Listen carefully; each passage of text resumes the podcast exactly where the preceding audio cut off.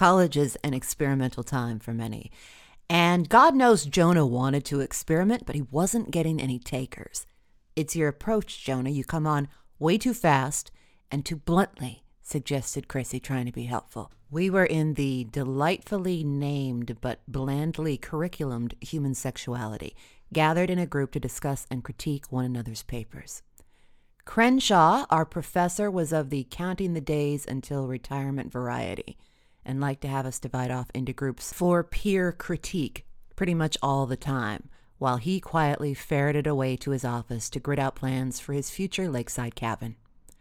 We would talk about each other's papers for a while and then spend the bulk of the class just gossiping wildly and talking randomly.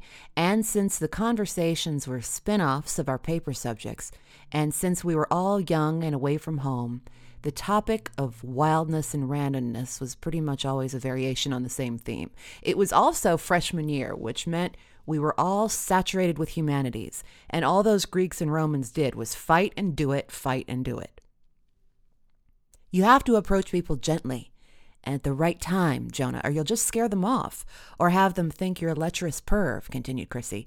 I am a lecherous perv, said Jonah. That may well be, said Chrissy. But you have to at least make a moderate effort to conceal that, or people will just run from you and your reputation will precede you. None of us brought it up, but we all knew, mainly from personal experience, that Chrissy's warning was actually late. Jonah's reputation already preceded him. Jonah's preferred mode of operations was to find a couple at a party and latch onto them, fetching them drinks, touching them repeatedly, giving them both shoulder and neck rubs, then trying to get them to take him home with them when they appeared ready to leave. I'd seen it happen at countless parties on and off campus, but I'd never seen it happen successfully. There were those, actually Jonah chief among them, who insisted that it had happened. If Jonah had been a girl, things might have been a lot easier.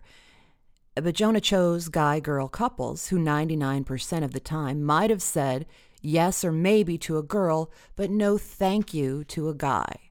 Usually a pretty firm and sometimes without the thank you to a guy as obviously twitchy and desperate and touchy and creepy as Jonah acted.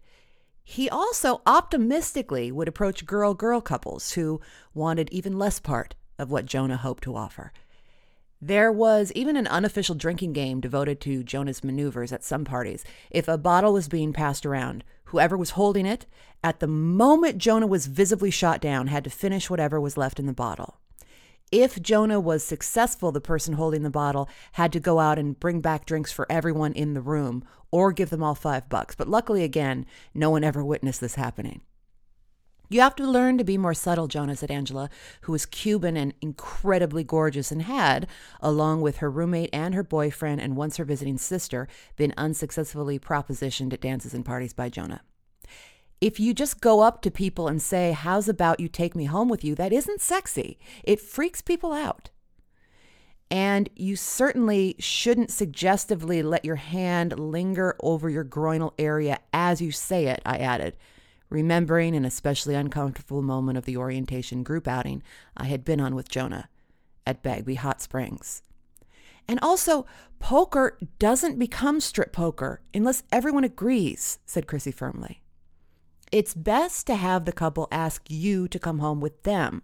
You can't ask for a ride and then once you're in the car say, let's all just go to you guys' house, added a guy named Sean, who, though I wasn't sure, also seemed to be speaking from experience.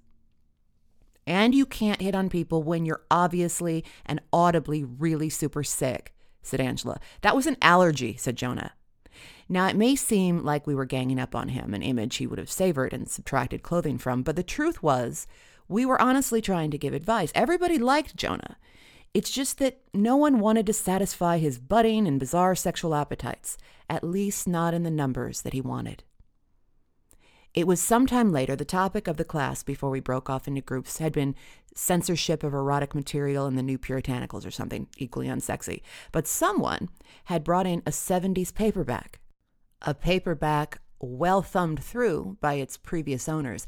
And the title and topic of this paperback was Etiquette for Swinging. And we were passing it around and laughing and continuously going back to the extensive black and white photo section in the middle. All of these guys look like my dad back when I was young, shuddered Angela, passing the book on to Sean. I think one of them might have been my dad, said Chrissy. I'm serious, you guys. I have read journal entries that I cannot unread. Was your dad an Aquarius? asked Sean, because according to this guy's chess medallion, that's what he is. Listen to this The Modern Orgy, Chapter 12. Many times the party vibe will give way to a certain tingle in the air, the promise of something more. The unplanned orgy can be a beautiful meeting of body upon body where gender blurs and gives way to the mellow sensation of skin on skin, hands and mouths and love areas all pulsating as one in a slippery, sticky celebration of. It does not say slippery, sticky celebration, Chrissy said. Give me that.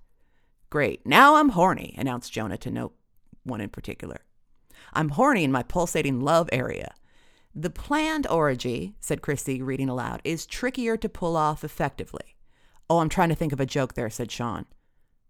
Oh, no, I've got nothing. Wait, like my pants? No, sorry.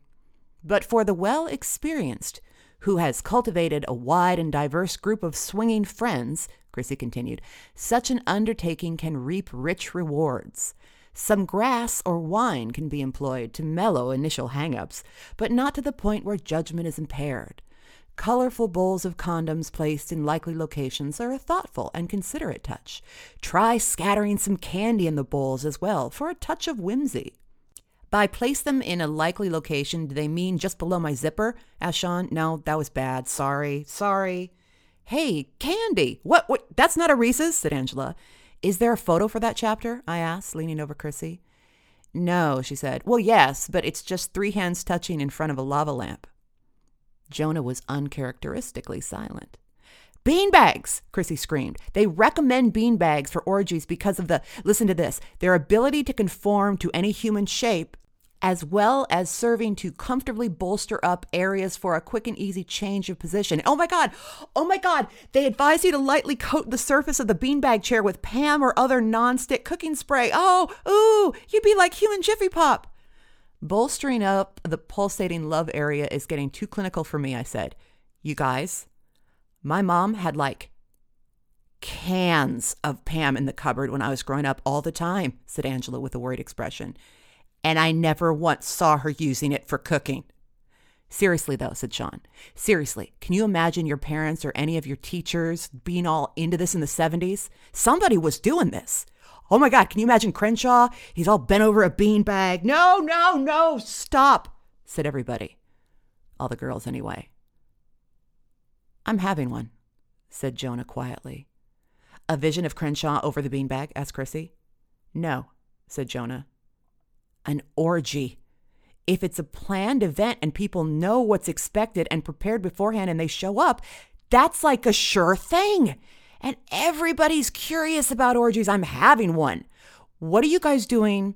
Okay, uh, what are you guys doing weekend after next? No, said Angela. No way. I read the secret history. This is going to end up with a dead farmer and us hiding from the cops in freezing attics or something. I'm not talking about a full scale here comes Dionysus orgy, said Jonah. More like the 70s type orgy, only without the mustaches. Godspeed, buddy, said Sean. More power to you, but you are on your own with this one. You know, I have I have always wondered how those things get started, said Chrissy. I mean, the planned ones. Everyone's in the room, right? And they've had some food and there's maybe candles lit. Does one couple just start going and then everybody sort of adds themselves on one by one?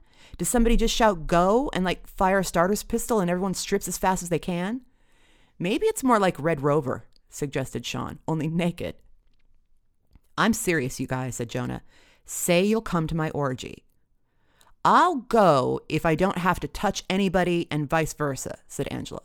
And I don't want to look at anybody and I don't want anyone ever looking at me.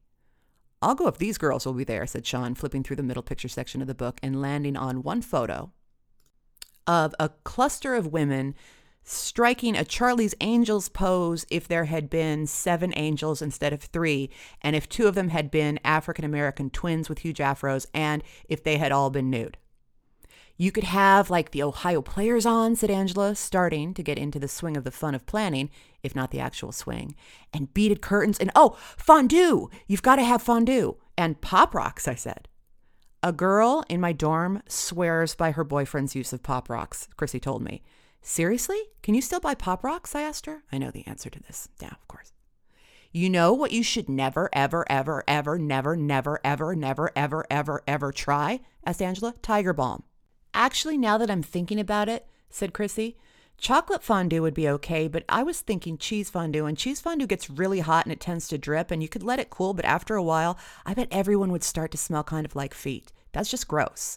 Oh no, that's another thing, said Angela. I hate feet. I hate my feet, and I hate looking at anyone else's feet, and I hate touching anyone else's feet. You hate feet? I asked her. Feet are disgusting. All feet, said Angela. I'd go to an orgy if I didn't have to touch anybody and no one looked at me and if everyone wore shoes. They do in porn, said Sean, at least the girls. Oh, yeah, porn, said Chrissy. So do you think in an orgy you should have porn playing for like inspiration? Or would it be distracting?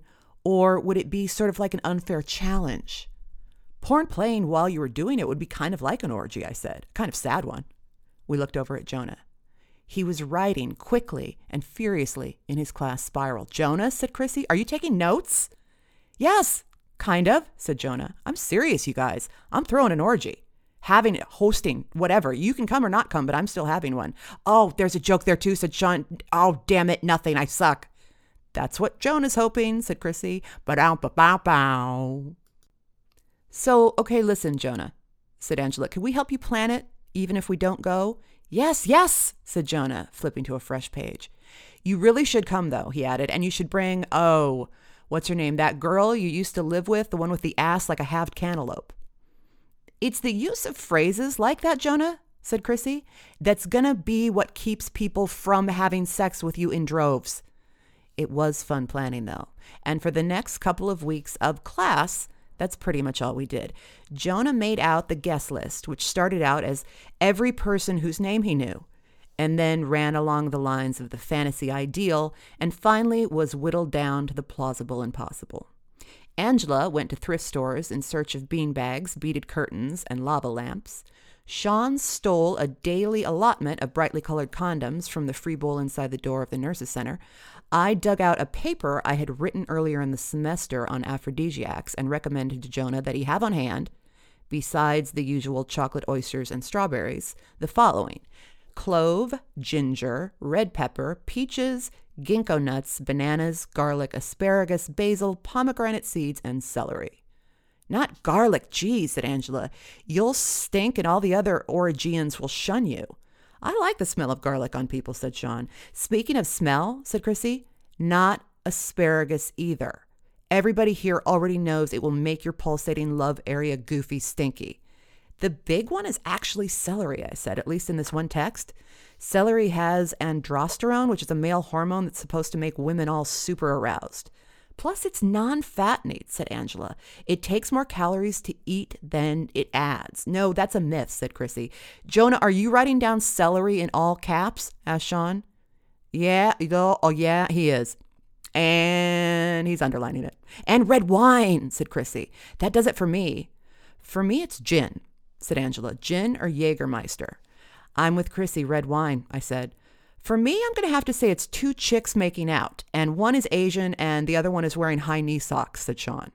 I don't think I'm going to be able to afford all this, you guys, said Jonah, reviewing his list. I don't suppose cold Pabst and bags of Funyuns are on a list of aphrodisiacs anywhere? It depends on where you put the Funyuns, said Sean. I'll tell you a secret. I'm wearing one now. Another thing that's not really a secret, but might come as a surprise for those thinking about the ancient Roman orgy, traditionally about the Bacchanalia, the big Dionysus one, was that although men joined in the festivities before the celebration got banned by the Senate in 186 BC, in the beginning, it was only women who participated. Jonah should have been so lucky. He put invitations in mailboxes, he oiled up bean bags, he thoughtfully and considerately placed colorful bowls of condoms with candy in likely locations, and finally, in a surge of optimism, he put up flyers all over campus and even businesses beyond. Many people did actually show up. They were ready to participate. And sadly, they were every single one of them straight guys. I guess the one silver lining on that lonely, frustrating, frustrating night was none of the straight guys were Crenshaw.